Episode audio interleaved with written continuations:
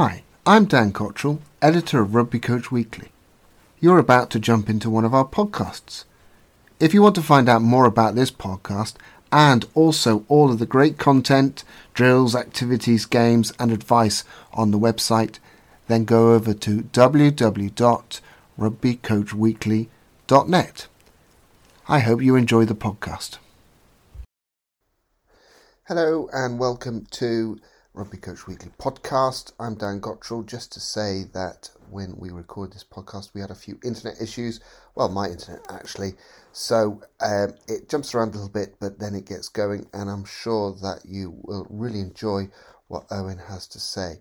So I hope you enjoy the podcast and get as much out of it as I did.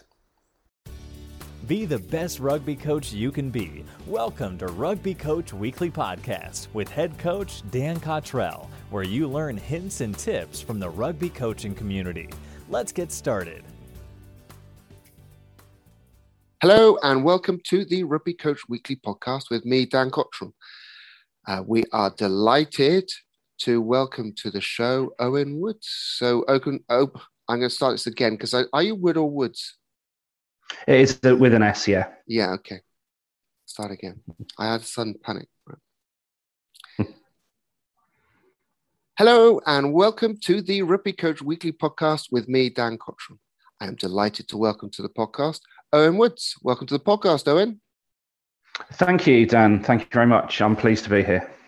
Well, I'm going to be delving into uh, things that I'm quite keen to speak to Owen about because he works at what I would call the sharp end of real coaching, which is coaching uh, players who've probably not necessarily uh, rushed into rugby and are being introduced to rugby for the first time, as well as other players as well. And I'm fascinated to know how we can help all different sorts of players come to the game and develop their uh, interest in the game. So that's going to be quite a challenge for Owen. So uh, I think he's ready. He's still steeling himself for these challenges.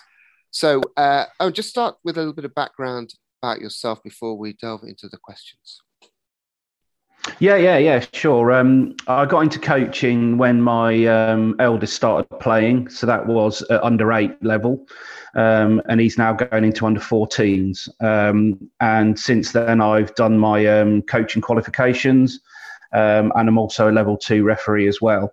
Um, however, in a in my sort of previous life, if you will, I was a police officer for 17 years, and before that, I served in the Royal Air Force. So I know we're going to talk a little bit later on about um, how that background has shaped my coaching. So I won't go into it in too much detail right now, but but yeah, um, I'm just out there trying to uh, make a difference, really, um, trying to get as many children as we can possibly get um, into some sort of physical activity to give them um, a positive purpose, really.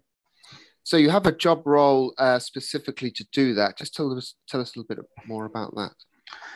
Yes, yeah. Um, when I left the police in June last year, um, so nearly almost a year ago, um, I thought that we were missing a trick by not having a community rugby coach um, at the local rugby club, which is Gosport and Fareham, um, down on the south coast, not too far from Portsmouth.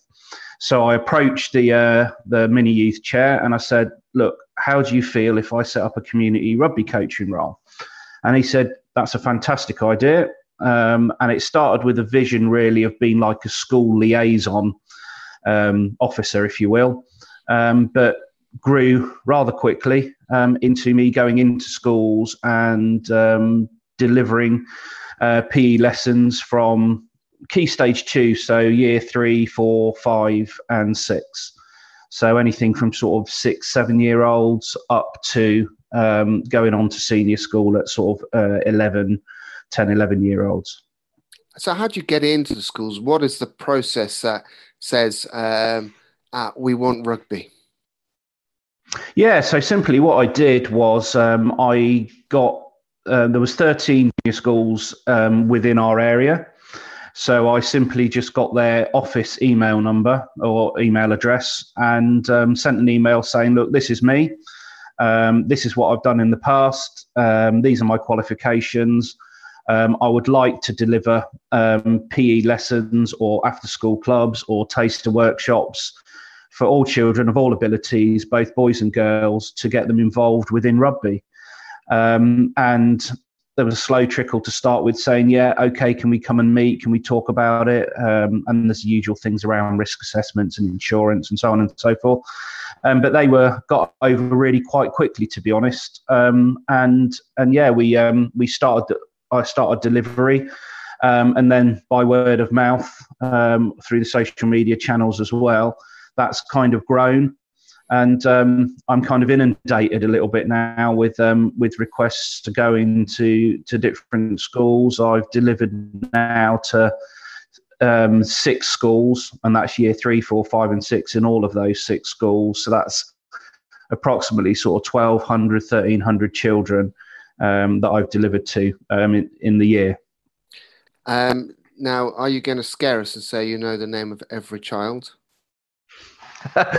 no, and there's a funny, there's actually a funny bit there. Actually, um, the other day, because um, normally, um, if I'm having, if I'm doing a coaching bit, I'll say, okay, what's your first name? Okay, so if I say number one, you're on Dylan's team, for instance. Um, and the other day, at the end of the session, they normally line up before they go back to class, and I couldn't remember the name of anyone from that session, so I just guessed a random name but it so happened to be the name of a child within that class. So it made me look good. And I was like, Whew, thank goodness for that. I just randomly guessed the name. I think it was Toby actually. Yeah, randomly guessed the name and um, it worked out. Thank goodness. So. Uh, yeah, yeah, I have a lot so, of um, sympathy um, there. I mean, it's uh, the coaches who can remember every child's name is brilliant. Obviously, very very powerful. But if you are in your role, and uh, mm. I've got a little bit of excuse, I. Uh, certainly, last season I was coaching five nights a week, and I reckon I was seeing over 500 different people at one stage. Yeah. And um, I might be um, exaggerating now, but it was a lot of people, and I just couldn't, I could not remember all the names. Uh, it was just impossible, and it was, you knew the power of remembering names. And oh, it's so it, important. It, it, does does make a difference, but I can understand why you wouldn't necessarily. And if you're only seeing them for, well, how long is a PE lesson? Um, it depends on the school, but it's normally between about 45 minutes to an hour. Um, but bear in mind, there's changing to either side of that. So there, it's I would say probably about 40 minutes is a solid sort of session. Um, sometimes they're, they're a little bit longer than that. So 40 minutes with, say, a year three, which is about eight year olds. What? Yeah. Uh, I mean, uh, this is fascinating because there they are. They're in the playground or in the sports hall. Um, and they've never played rugby, or one or two of them may have done that. How on hmm. earth do you start? You must have done. You must have done these start ones now a number of times, so you must have honed your yeah honed your sure. start skills. Yeah. So in essence, what I, what I always work to what I call the rule of three um, to start off with. Um, so I will start with a very quick introduction. And all of this should take for me no more than about three minutes because if they're sat there, especially that younger age group, for anything more than two or three minutes, they zone out, they don't, they're not listening, and they start to sort of mess around. So I would introduce myself just so my name's Owen Woods. I'm a community rugby coach for Gosport and Fareham Rugby club um, and i've come into the club i've come into school today to deliver lessons to you um, so you can see what we do down at the rugby club. I then basically say you're all welcome to come and join us all abilities both boys and girls. Um, and that's the first part of that three. And then i'll talk about um, the core value. So it's sort of setting that sort of be- behaviour contract. So our teamwork, respect, enjoyment, discipline, sportsmanship. So and during the, that, I'll engage them within just, just that to, process. I'm just going to stop yes. you there. That's for those people who may not be familiar. I mean, a number of people was nodding that. So that's the RFU TREDS. So just just say what they are again. Yeah. So it's teamwork, respect, enjoyment, discipline, and sportsmanship. Um, so yeah, it, it's kind of like as as you know, um, it's sort of our behaviour contract within rugby that sets us apart, perhaps from other sports. Um, and I sort of engage the children in that. So I say, what do you understand teamwork to be? So I get like um, a, an example, one example for each one, um, and then it will be straight into an activity. Um, whatever that might be. So it depends what warm up. Normally, in the first um, the first session, I'll use bulldog as a warm up, um, because most children know how to play bulldog, um, and it's it's active straight away. Um, and the way I have it is I have them put like a, a bib in the back of their shorts, so it's like a tail. So they can call it foxes and rabbits, they can call it sharks and fishes, or or whatever they want to call it. Um, but also, it, it then gets them thinking into when we play tag, how do we tackle? But obviously, they don't know that. They're just playing that game of of, of pulling that tail out um, to try and uh, get their people out and the more people in the middle to make it more difficult. Also, when we when I'm running through that, we kind of introduce the um, sort of like the defensive line almost. Um, so I say, so what's the what's the easiest way to stop them from from getting to the other side? And they say, well, we could build a wall. I said, okay, then build a wall. What does that look like? So then they go and they sort of build a wall, and you find they're all sort of like hemmed in together, like the honey pot that we all know as coaches so well. So I say, okay, that, that's really, really good. But look how big our box is. And have you covered the whole box? And they're like, oh no. So then they sort of spread out a little bit more. And, and then we'll run that that bulldog to the other side again and then we'll talk a little bit more around so right then so you you guys that are running are called attackers what do you have to do and they say well try and avoid the um the, the defenders. And I said, yeah. And in rugby, we call that evasion. So, and how can we evade people? And they say, oh, yeah, you can jump, you can spin, you can step, and all this sort of stuff. So, it, it's really good. And it's they're developing their own learning from a very simple game of Bulldog. Um, so, yeah, it, and that's how I would initially start that, that first session. Um, Can I just jump jump in then? So uh, yeah, yeah, yeah. Yeah, I mean, this sounds like a lovely way to introduce a number of different skills in a soft mm. way without having uh, any um, sort of formal, right, we're going to do this, do this, do this. So the game, let's, how many kids have you got when you're doing this? Yeah, it depends on the class size, um, but normally it's it can be anywhere from sort of 18 to in excess of 30. So about, I think the biggest class I've had was 34. So when you set this up, how many uh, guys do you have in the middle and how many guys do you have on the uh, guys being so a general first... term for players? How many players do you players. have yeah, in the middle? Yeah, no, how many players do you have at uh, on the edges? So yeah, in, in the middle, I'll normally start with four. Um, so I say it's either girl power or boy power. So I say, right, we're going to start with a bit of girl power because we all know girls are better than boys, and everyone sort of laughs and sniggers a little bit. So we get four four girls into the middle. I said, right, girls, your job, you know what your job is. You've got to try and get as many tails as you can by the time they've got to the other side. Um, and you find that they normally take about three or four, maybe one or two, depending obviously on the ability of the people who are in the middle.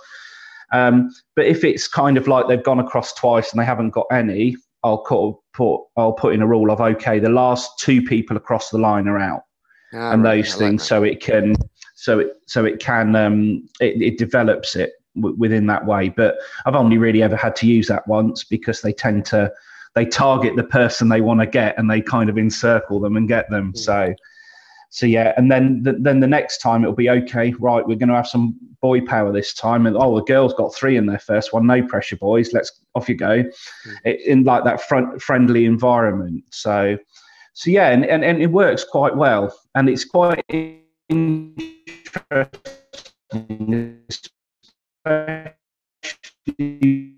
with the box that um, you put round him. Um, but it's quite interesting to see. Yeah, yeah sorry. Um, sorry, the internet cable uh, connection went unstable. I was going to make a note of the time for when that happened, mm-hmm. and we'll just. Uh, so I'm just. Uh, can we just go back to? Uh, let's start from yeah. where you went to uh, talk about. Um, you talked about girl power, uh, boy power, uh, just go after the boy power. Just st- go. Uh, then I put the boys in. Yeah, and then I put the boys in um, for the boy power element, and um, yeah, it's um, it's really interesting to to sort of have that little bit of competition between the boys and girls in a friendly sort of way, like, right, boys, the girls got three on the first run. Let's see if you can beat that kind of thing. Um, and it's quite interesting um, how competitive they can get. But it's also what I find interesting as well with, with that playing area, with that box that, that I set up. Um, some year threes find it quite difficult to remain within the box. Yeah. Um, so it's quite a challenge sometimes. And yeah, yeah. And um, I had to adapt a little bit coaching wise with my explanation because I just assumed that okay, they're stood in front of this big box. It's quite obvious that that's the playing area, but it's obvious to me, but it's not necessarily obvious to them. Um, so it's really important to make that initial sort of instruction almost um, really, really clear and don't just assume that they know because you do. So uh, I was going to ask about the players who um, some there's either the natural sporty ones will be loving this. They'll be hmm. chasing around, side stepping. Now there'll be others there who the, the worst lesson of the day will be PE for a wide hmm. range of reasons. How are you going to uh, be inclusive with them? Yeah, I mean it's it's a very it's a very good question. Um, I find that setting the most important thing is setting the tone of that lesson at an appropriate level for the audience which you have. Now, it's quite a difficult thing to do, especially from your in your first session, because I've never met the children before. I don't have any coach player relationship with them, so I don't know what makes them tick. I don't know what their strengths are. I don't know what their weaknesses are. Um, and I find Bulldogs is a re- is a really inclusive thing because it's what children tend to play themselves. Um, but yes, you will have children who have D, those sorts of things. So I try and speak to the teacher beforehand um, and say, look, are there any specific pupils that I need to be aware of, any sort of medical conditions, uh, SEN, that sort of stuff? And um, it normally becomes quite apparent quite early because I can pick up on on the vibe of what how, how that child's behaving. But I, th- I think the thing is, it's the inclusive element is making sure you set it at that level of the person with the lowest ability, if that makes sense. Um, and it's not about an outcome; it's about a process. Um, so you're not measuring them against an outcome. It's just, are we doing the process right? And I think that's that's the most important thing for me around inclusivity. Um, I mean, for instance, we had a, a boy an operation on both his ankles. Um, so he was in a wheelchair. Uh, and the teacher said, "Oh, he's, he's in a um, in a and he wheeled him out with the wheelchair." So I had no time to prepare whatsoever. So I got my brain working and I thought, well, he can play Bulldog because I can push him in the wheelchair and we can tuck the um, the bib in the back of his uh, wheelchair and, and we can do bits like that. So um, I obviously said to children, please be aware because obviously there's sharp bits on the wheelchair and so on.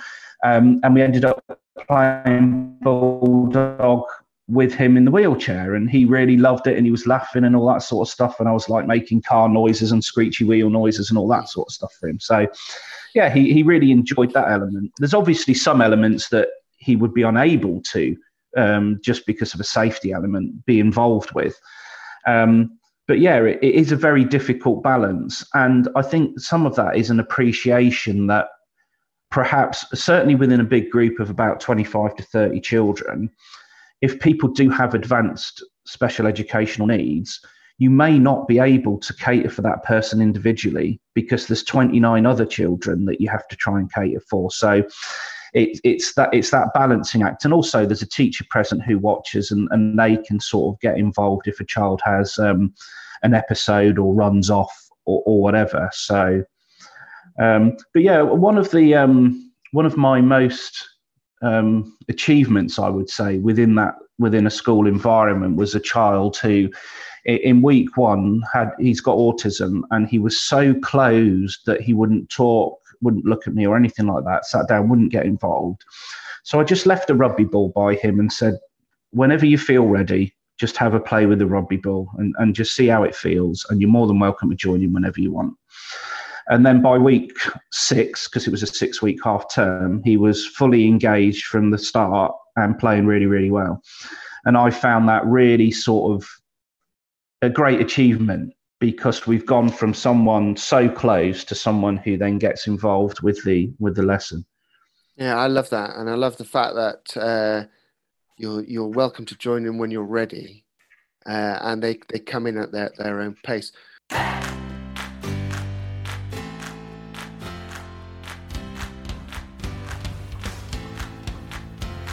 You're listening to a Rugby Coach Weekly podcast. This is part of the rugbycoachweekly.net website. If you click on the rugbycoachweekly.net link, you will find out more about this podcast, but also find access to over 3,000 pieces of content covering drills, activities, games, coaching advice, and lots more to help you and your team with your rugby and your rugby coaching. So why not pop over to rugbycoachweekly.net to find out more and access all this amazing content. In the meantime, back to the podcast.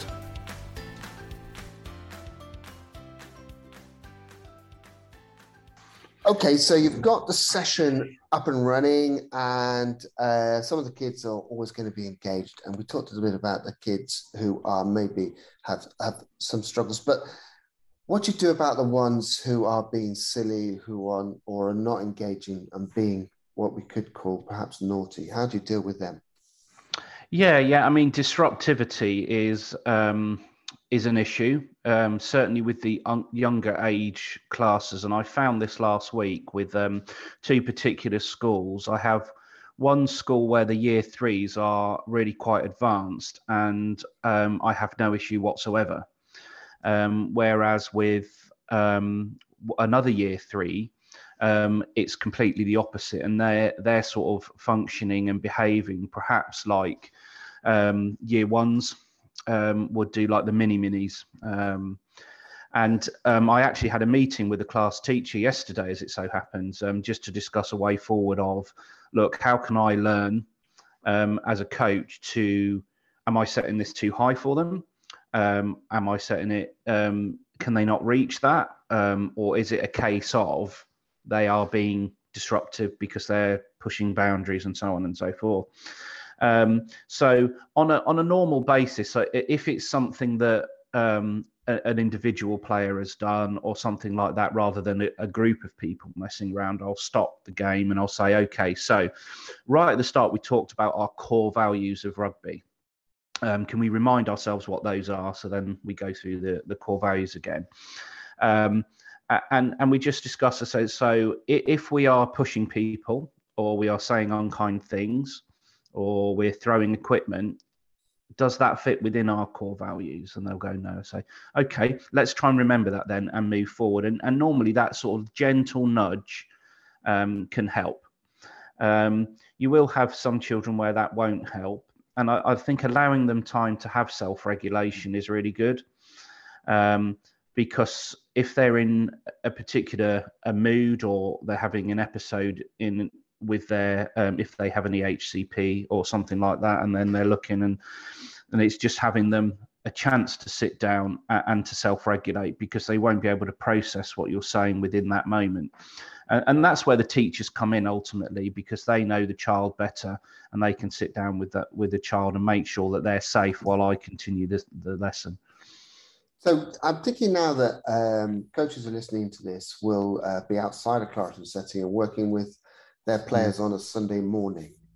Mm. Is it possible to do something like this uh, on a Sunday morning where you've got a less formal situation? There isn't necessarily a teacher at the sideline, but mm. I, I'm sure that plenty of us, and I've been through it myself, mm. have struggled at times with the child who is naughty, and it's really it's spoiling for everybody.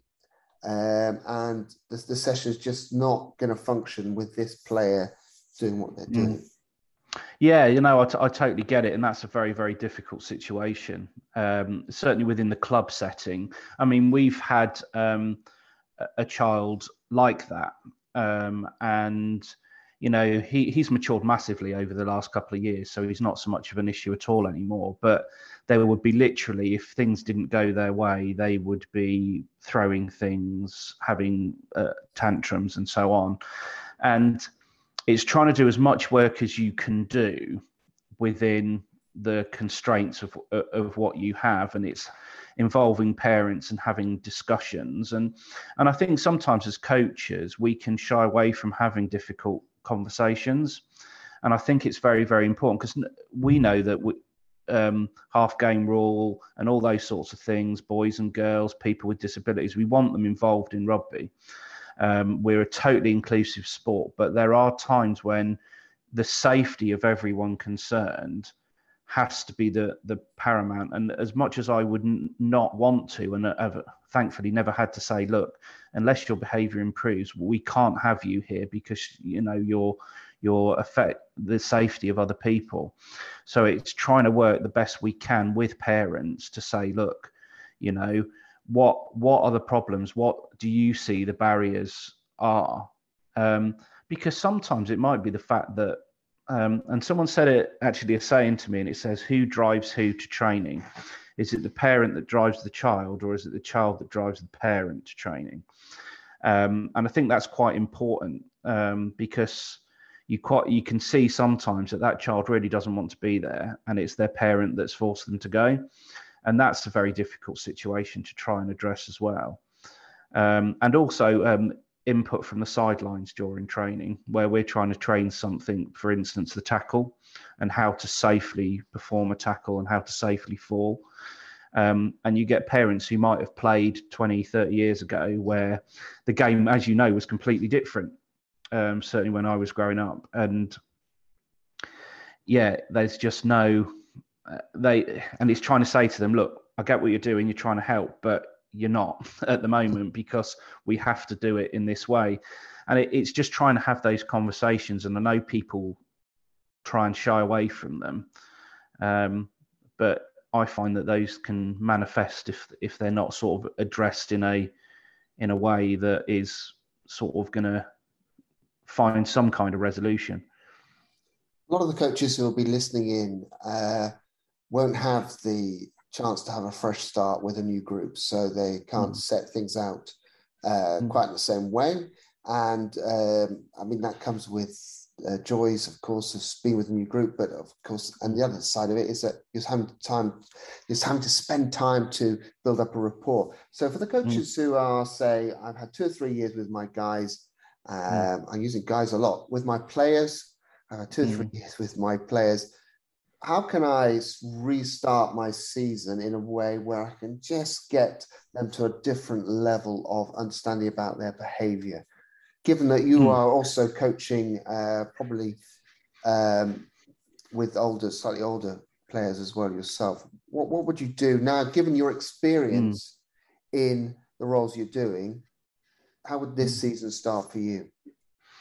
Um, it's a very good question, actually. And we had this discussion as coaches at the end of last season because there are um, one or two players within the team whose um, attitude um, are quite destructive. They're not naughty within the sense of messing around in training and stuff, but if someone was to make to uh, make a mistake during a match, um, the person would say, "Oh, for goodness sake, can you not even pass the ball?" kind of thing. So it's kind we we're trying to address right. We don't want to single that individual out because we know that is not how that person will re, will they won't respond to that. It will just make the situation worse. So we sat down and had a chat, and I said, how about at the start of the season we get them to um, have what they call um, because we're the pirates is what our team are called. So the pirates contract. So it's how we behave. And I got that from when my eldest went to a Quins camp. And it had um, it had like a, a big sort of A3 board, and it said, right, good Quins do this, this, this, and this. So we're kind to each other, good in the community, all that sort of stuff. And I said, well, we can use that as ours. And then what we can do is if someone steps outside of that, we can address and say, look, at the start of the season, we all agreed that this was an unacceptable behavior trait. Um, and you've shown that in, the game when you said to someone this. Um, and it's it's also empowering the players as well to challenge behaviour that they feel isn't within the contract that they've um, sort of agreed to. And I think peer on peer challenge is far more effective than potentially coach and child um, uh, interaction, especially when it comes to standards of behaviour. Um, so yeah, that's um, something we looked at, um, at bringing in for next season. One of the things I find about those those contracts uh, is that uh, you sort of sign at the start of the year, and then it only ever comes back up when someone transgresses. Is mm. there a way you think uh, that we can make them living uh, every week without being too? Um, everyone shouts it back at back at us.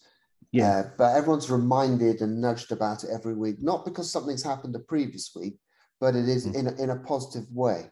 Uh, this is me yeah. thinking out loud. What, what, how would you do that? Given that now it's, this is my idea, I've just thought of it. Well, I haven't no, thought no. of it. Someone else has probably does this yeah. all the time. Yeah, I mean, it's it could be something as simple as um, getting that made up into a poster and it been on the um, in the changing room or in the clubhouse at the top there where they have their meal after the game, or you know, it can be if you have a coaching clipboard put on the back of that, that kind of thing, or, or just discussing it. Um, you know, little things like um, and praising positive behavior. So when they are positively showing like respect, like because like I say, all I want to hear is if someone drops the ball, I, the only thing you, I want to hear being said is, "All right, let's fix it. Next job." Yeah, and and going and tapping them on the back. You know, the, the professional players that have ran over the try line celebrated too early and dropped the ball. It happens. Um, and it's, you know, you've got to say, look, at the end of the day, we are a team. We, we win as a team, we lose as a team. And rugby is, is a game where 14 players try to make that 15th player score. Um, and that's and that's how it should be seen. And and and yeah, it's I think if you have that and you foster that environment, um, within your coaching sessions of look, there are no individuals here, we're a team. You know, and the only person you need to compare yourself to is the person that you were yesterday, because people all develop at different at different times and at different levels. And and for a top player scoring three tries in a game um, might not be a massive achievement for them because they're so used to just running through people. But but little Johnny there, who who's never made a competitive tackle, hits a competitive tackle in a game, that needs to be celebrated because that is a massive achievement for that player.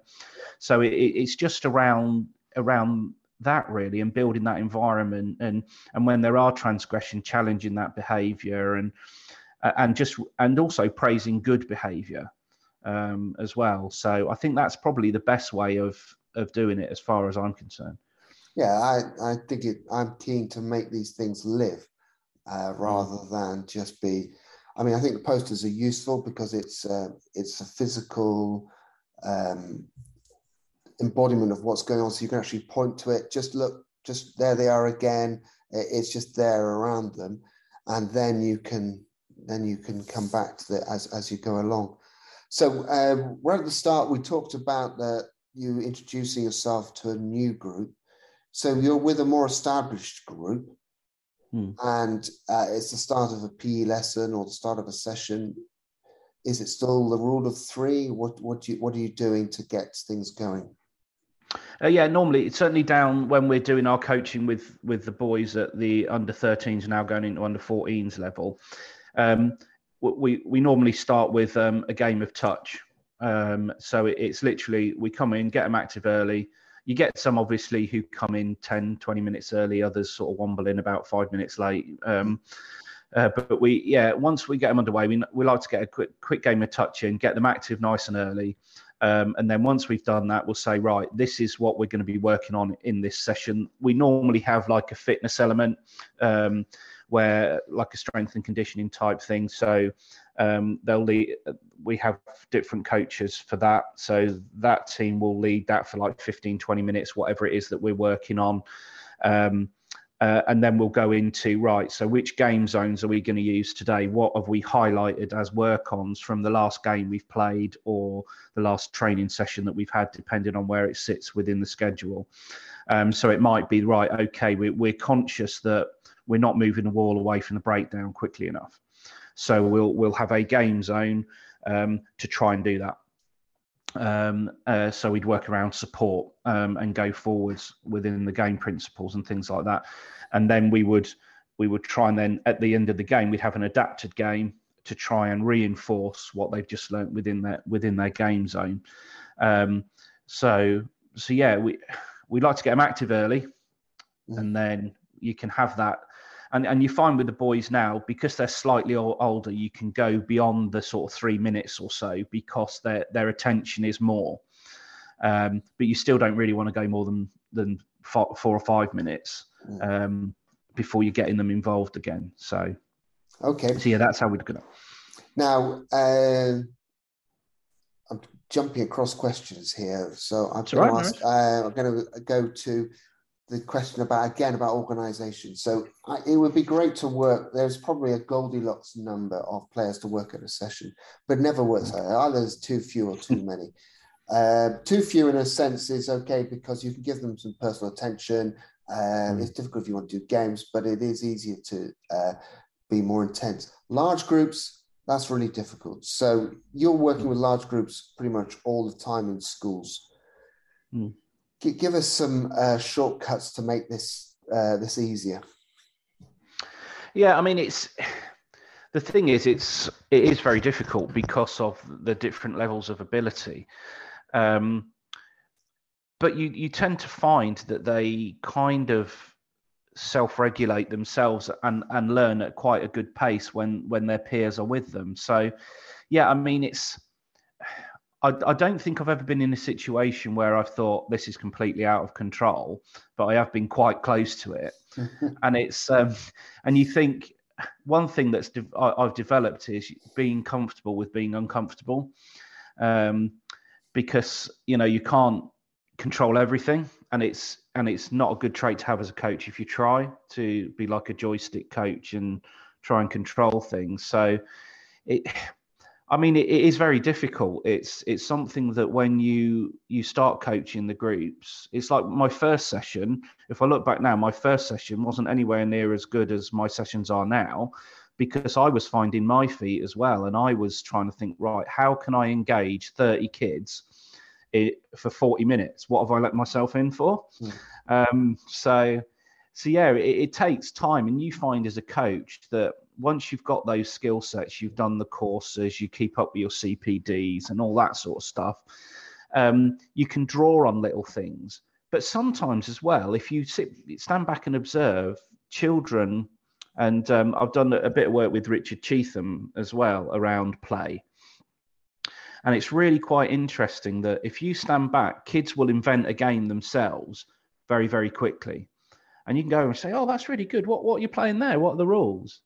You know, and you you can incorporate that within your within your sessions, and you can go, all right. And I got I got this idea from from a from a young boy or young girl at, at this school, and and it works really well because because they enjoy it, you know. So it's it is very difficult, and there's no sort of easy fix to it. It's just trying to be as reactive as you can to to those environments that you're in um, and accepting, you know what? Sometimes you will you will fail, and it and it won't go how you want it to go. Um, and then you you sit back and you look at it and you think, what could I have done differently? And you think, yeah, I could have done that differently. But sometimes you think, I have no idea. I just know I don't know why that's gone the way it has. And even if I did something different, I don't I don't know how that could have gone. And that's why I had that appointment with a teacher that I spoke about the other day, um, because I was like I was I was out of ideas really because I'd tried all the things I'd normally try and it wasn't working. So where do I go to try and get better? So okay, I'll speak to the teacher and say, look, how can we better do this? And he came up with some really simple things like. Um, because we're suffering this COVID hangover, whereas your year threes, their last sort of proper year of school, might have been year R or year one. So they haven't had that development from the play aspect into the learning aspect within the school environment. So it's quite difficult. Um, and it was simple things like if I said, right, line up behind um, behind whoever, and they're all like, they can't handle that, and I'm like, that's a really simple instruction. How can they not get it? And I'm thinking in my mind, how I can't make it any easier. And the teacher says, well, we have what's called line spaces because they can't do it. So so just say get in your line spaces, and they'll they'll be able to do it. So it's simple little things like that that can make a massive difference. But had I not have asked the question, I would never have been able to solve the problem. So, yeah, it, it is difficult. I love using games uh, and games the kids invent, but sometimes they invent games which do not help at all. so how how do you deal with that? I mean, uh, I was uh, working uh, during the COVID period with a group of under 18s, and they were playing a game of touch rugby, which was their default game of touch rugby, and it just was not helping them at all and it was their mm. rules, and they were not mm. too keen to change those rules. Mm. So that's eight under 18s, and yes, that they may mm. be a little bit more ingrained with their habits. How do you help that when the kids go off and invent a game which is really isn't going to help them progress in a rugby sense? And actually, yeah. probably the other problem may be within the game that it favors a few and the others just happy to hang on because it's uh, mm. it's the it's the cool kids game. Yeah, no, I get I get what you're saying. Yeah, I mean, for me, the in-game variations are really really good um, because you might get players who who are um, so much better than the the players around them who are developing um, and it's putting constraints on individual players or giving other players special powers and, and things like that within a game setting. But I suppose um, it, taking that under 18s um, example, um, you know, you, have got it, it, depends on your session where in schools you're trying to give them the foundations of catching passing running movement some sort of understanding of space and support and moving forwards and all those sorts of things. But whereas if you're talking within an under 18 environment where people are choosing to play rugby, um, then you're going to be you're going to have different goals for that for those players because they are progressing. They may well have played for a number of years, and and the way I speak to the players is, look, if we do the same thing, you're not learning anything. So what we need to do is we need to get outside of that comfort zone and say, right, what can we do differently that is going to progress you as an individual player or as a team? Um, so yeah, if if the game isn't really helping, um, perhaps you know you can let them have their five minutes, so five or ten minutes at the start of the session. If that's what they want to do, let them play that. So you've kind of pacified that element for them, and then you say, right now, what we're getting on to is we're going to do this and we're going to make that game a little bit more um, constrained. So yeah, we can only do touch because we're in the middle of a COVID pandemic. We're not allowed to do tackling. Okay, but what we're going to say is right. You there, you can only take three steps with the ball before you've got to pass. You have got to take five steps before you pass, but then you've got to pass within two seconds. So there's that uh, uh, support element coming in, um, and those sorts of things, and um, changing like pitch um, dimensions and shapes, um, sizes, those sorts of things. Um, you know, I, I, do one where you've got like a circle, uh, circular pitch, a circle in the middle, scoring zones on the outside. Um, so you'd have four. I know circles don't have corners because they're circles, but kind of on the corners of the mm. circle, if that makes sense. Yeah. You've got different coloured scoring zones and a red circle in the middle. So you say, right, we're going to that one there. But if you go through the middle on the way, um, you get double points instead. Um, so it's like their awareness around the pitch, they're moving into space, all those sorts of things. So, so yeah, I think there's quite a bit you you can do, but I think you you can stand there as a coach and say that's not working, that's that's not a good idea to your group.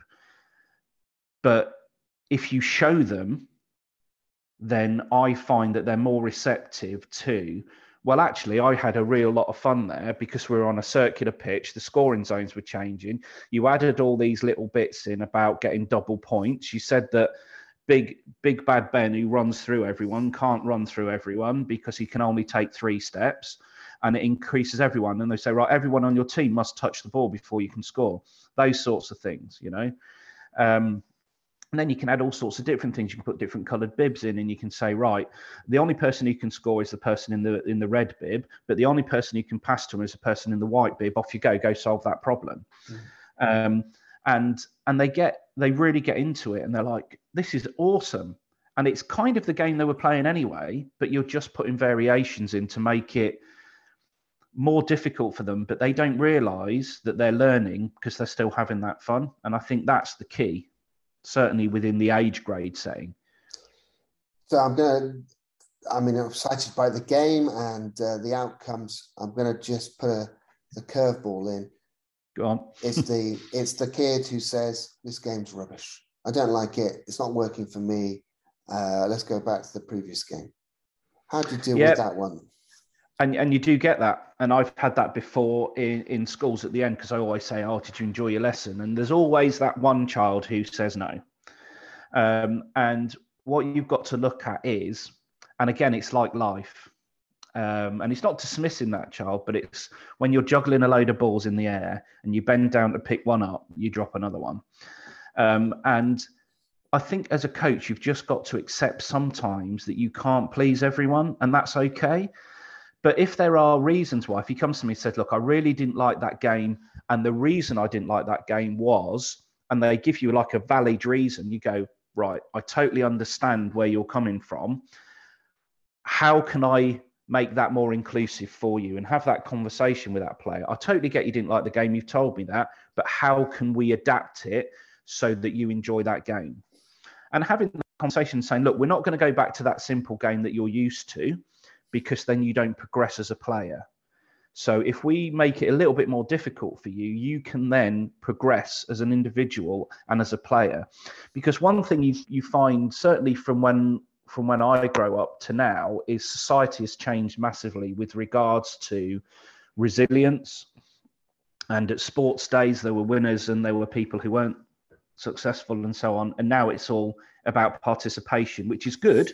And I, I don't dismiss that. But when you then start to try and stretch that element of resilience, it can be quite tricky because they're not used to being within that uncomfortable area, that out of their comfort zone feeling, if that makes sense. Yeah, and uh, I would I would add to that when I first was doing my teacher training, oh, 1994. So that's quite a hell. That's a long time ago. Um, somebody said, I think they didn't. There wasn't actually a lecturer standing up and saying that, but they said it in passing. You got to. Uh, you have your best ever lesson. Uh, even then, one won't understand it and one won't like it. So if you if you know that, then you won't you won't come away disappointed. And I've said mm. that to some coaches. Says, "Oh no, that's terrible. Should everyone?"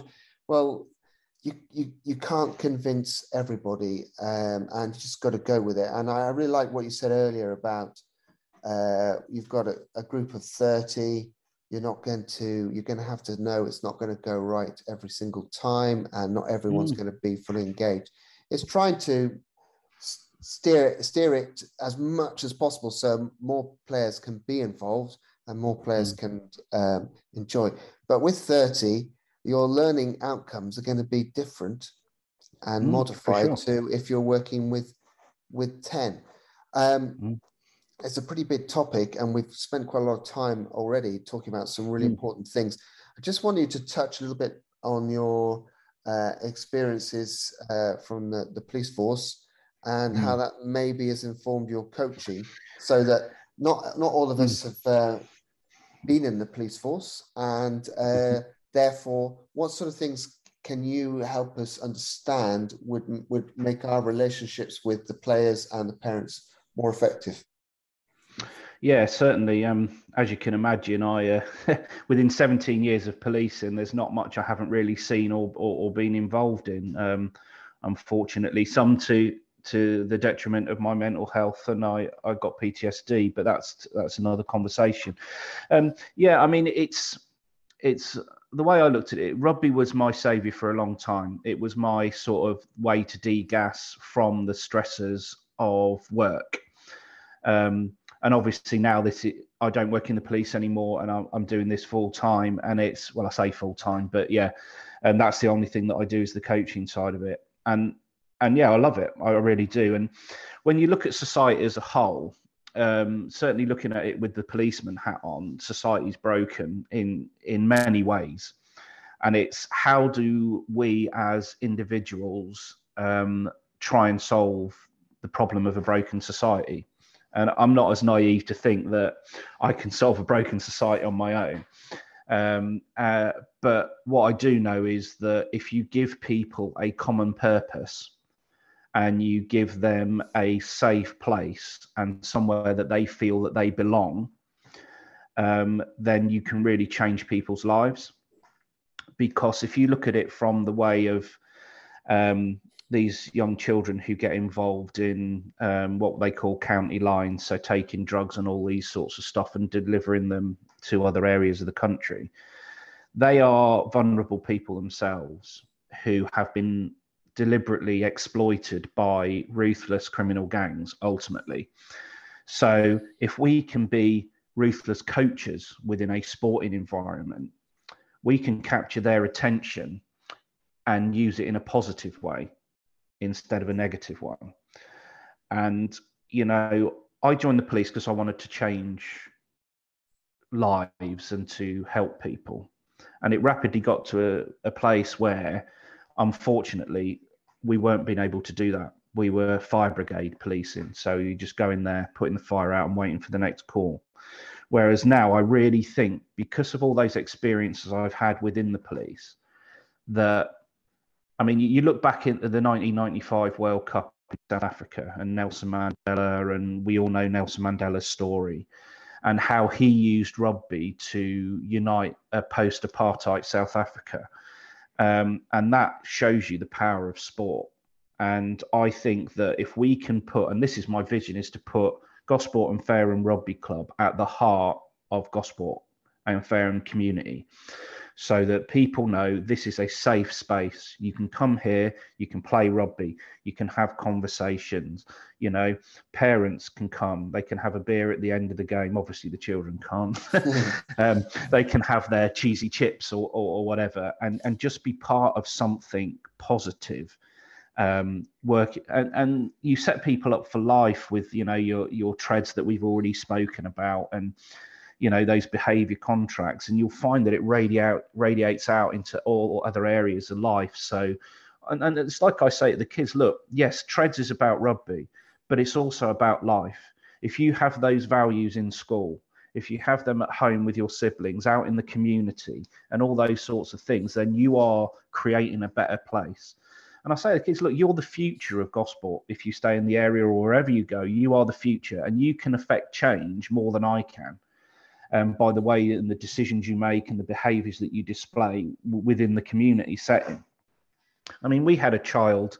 I can't say too much about it, but was in, in trouble with the law, um, and he started very recently with us at the club, and you know, I'm. It's been a massive change for him, and he's now making more positive decisions, making safer decisions in the community, and hasn't been in trouble since. Um, and that's just one example.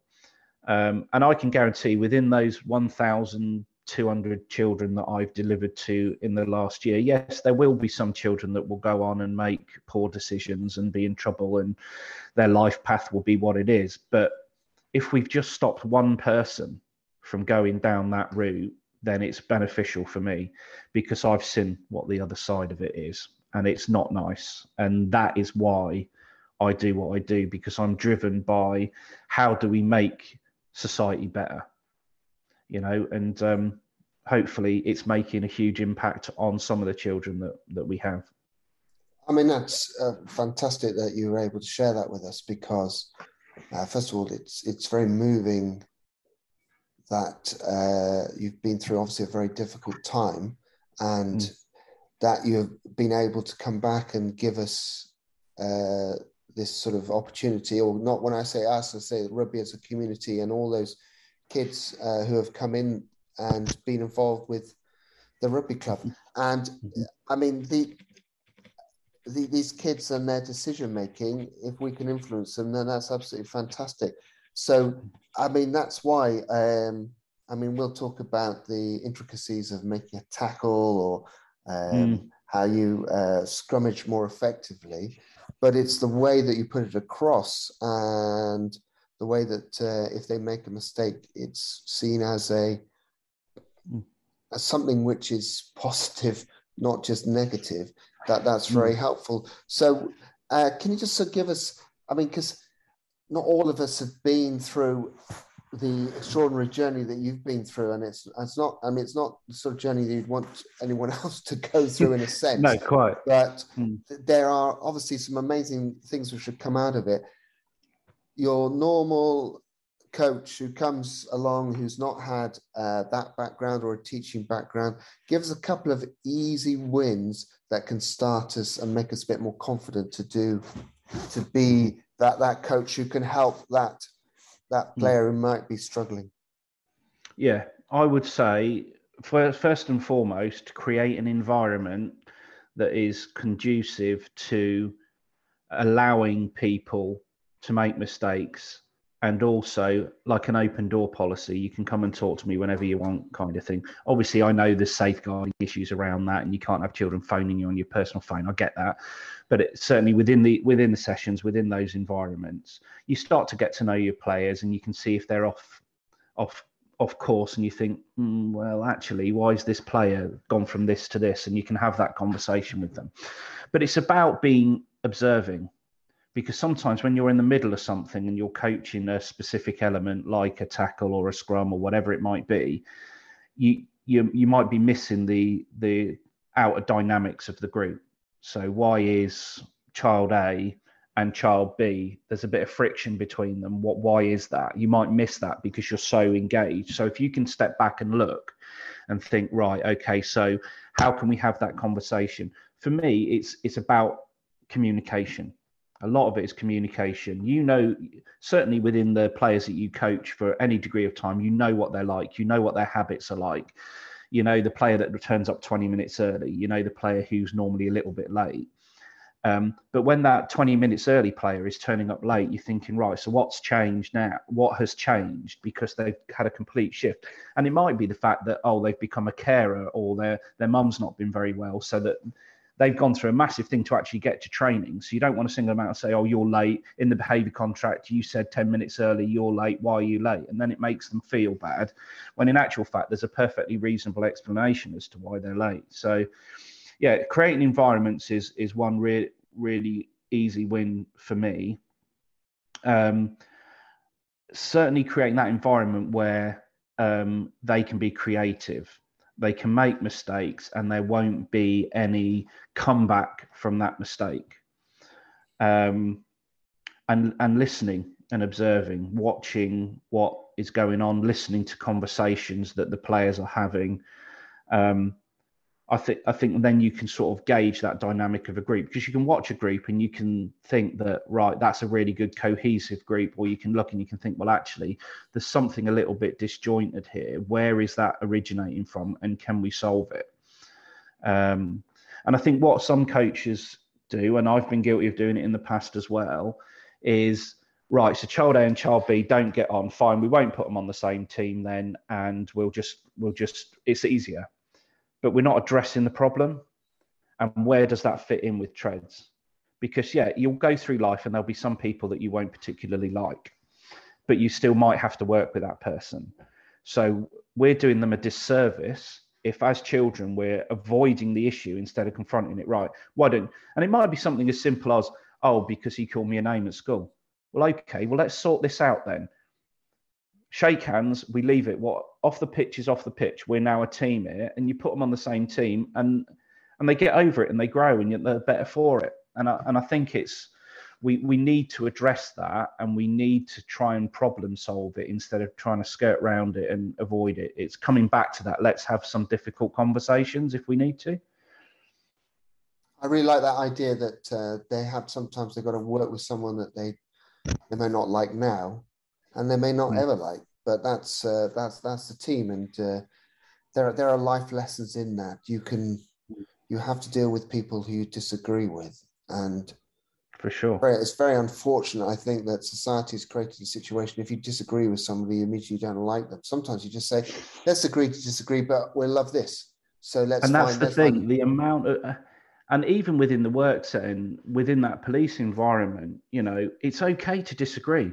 We're not all going to disagree. That's why you have a rank structure the inspector makes the decision, the sergeant makes the decision, you do what you're told. You don't necessarily agree with it, but that's what it's about. You've had your say and you get on with it. And I think we we lose that in life a little bit. I just need to nip and get my charger because the uh, battery's getting low on the laptop, so I won't okay. be two secs.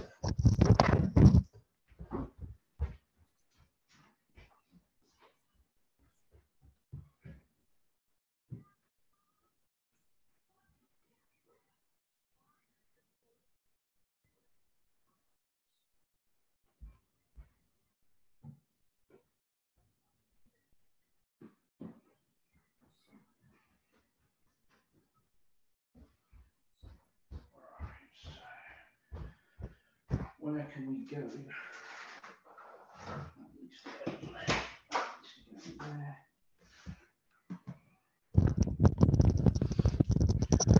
Just going to have to do a bit of jiggery pokery because the lead's are not very long. So, right, we charge charging now.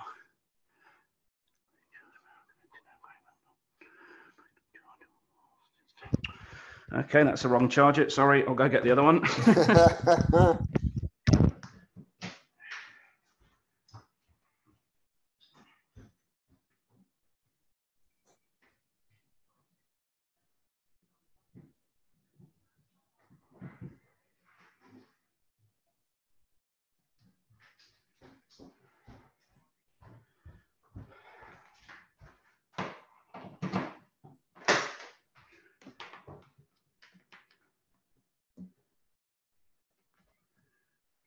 Excellent. Right, that's working. That's better. That's working now. Sorry about that. Back it. No, that's okay. That's okay. Well, I'm gonna I'm gonna wind the thing up anyway because I think we've done a mm-hmm. good a good. I mean, lots of brilliant things there anyway. So um, we we just got to uh, I just just yeah. I think we'll just we'll we'll we'll wind it up wind it up there. So I'll do a winding up sort of talk there. Uh, so uh, we've covered a load of different things. There were a couple of other questions I was going to ask you around uh, coaching your own son and that sort of thing, but uh, that that should be for another time. It's been really good to catch up, and thank you very much for sharing not just the uh, the stuff which is exciting and is fun, but the hard parts as well of uh, coaching, which um, are important to understand, and we shouldn't turn away from them. We should see what they are and the way that you've you've you've dealt with them and continue to deal with them. And also, even with your experience so far, have said, I've actually got to go and talk to a teacher last week mm. and find out more. And uh, we we can all do that. No one's um, no one's an island, and uh, everyone should be willing to to reach out. So, I mean, if you just give us maybe something to think about and take with us uh, into uh, into our next sessions, what what would that be? I mean, there's a whole range of things, and of course, I'll put you on the spot, so uh, you'll probably think of something now and then think later. There's a better one, but just mm. give us one one thing that we might take away from from all of this. I would say, and it's a cliche, but it's not about me. That is that's the main thing um, yeah, I can learn, but I think Pep Guardiola said it, and I know that's the circular ball of an unknown origin game, mm-hmm. but um, he said the game belongs to the players, and I help where I can, and I think that is a really good sound bite for for certainly my coaching philosophy, um, and and going forwards. Let them play, let them play, and we we achieve more when they are learning. And the best thing to learn is by letting them experiment, letting them get things wrong. Um, and the score at the end of the game, certainly at junior level, is only one way of measuring success. Mm. The other bits are how have how have we done it? How have our players played? Um, what have they done in achievement? So if you're saying right, I want to make sure we win our breakdowns because we're not very good at that at the moment have a little clicker, click every time you win a breakdown. Yes, you may have lost the game, you may have got hammered, but you say, yeah, but we won 10 of our breakdowns. which is better than last week. And that's what I wanted you to concentrate on. So well done. And it's reframing that, that cognitive reframing of it.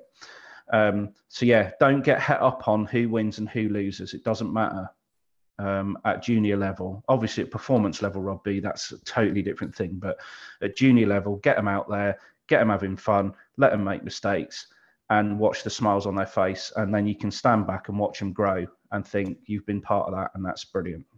Ah, brilliant. That's a lovely way to end to end this bookend. Um, uh, really interesting and um, yeah, lots to think about uh, pod. So, Owen, that's brilliant. Thank you very much for that. This is a thank you. No, thank you. I was good. I was just about to launch into the rugby thing, but oh, sorry, been, mate. No, no, that's brilliant. No, it has been really good, and your enthusiasm in particular for uh, why you want to do it is uh, is really inspirational. I think, and I think that uh, sometimes uh, coaches go there and they they forget that they've got such a, a chance to help in, in small ways, it's small wins. It's not a massive win you expect. It's just a gradual process. Like the boy with the ball, um, it took him six mm. weeks before he was involved, but it was just a tiny, the incremental improvements make make a difference. So yeah, um, yeah, I'm just about to launch into my rugby coach weekly spiel, so I shall go for it. But that's been really good. Okay, I so, won't talk again. okay, thank you, thank you. So this has been a podcast for Rugby Coach Weekly, rugbycoachweekly.net. So if you want to find out more about this podcast and uh, links to some of the things that we've been talking about and any of the other podcasts, just go to rugbycoachweekly.net and uh, click on the podcast link. And um, thanks again, Owen, for your time. You're welcome. Uh, you are allowed to speak then. And, oh, uh, yeah, you're welcome. and thank you, everyone, for listening. And we'll catch up with you soon. Bye bye. Thanks for listening to Rugby Coach Weekly Podcast. If you want to hear more podcasts, head over to rugbycoachweekly.net and click on the blogs tab to catch up on any episodes you've missed. We look forward to speaking to you again soon with more insights from coaches and experts from the world of rugby, sport, and learning.